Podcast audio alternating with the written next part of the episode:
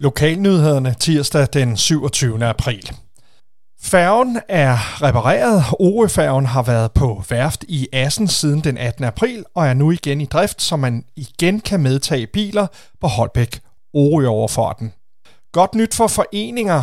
Foreninger og ikke-kommersielle aktører i Holbæk Kommune kan ansøge om kompensation for dokumenteret indtægtstab og udgifter i perioden fra 1. januar til 31. juli som følge af covid-19-restriktionerne.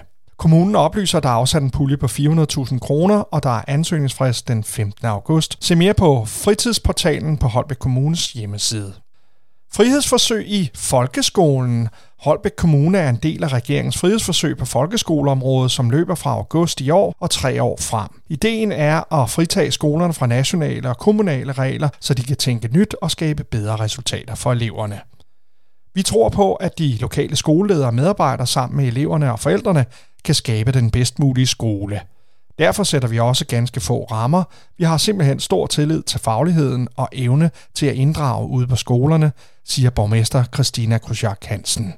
Vejret tirsdag tørt og først sol, men i løbet af dagen dannes der nogle steder flere skyer, temperaturer mellem 7 og 12 grader. I aften tørt og en del sol. Temperaturen bliver ned til mellem 3 graders frost og 3 graders varme. Det var nyhederne, oplæst og redigeret af Kenny Reno.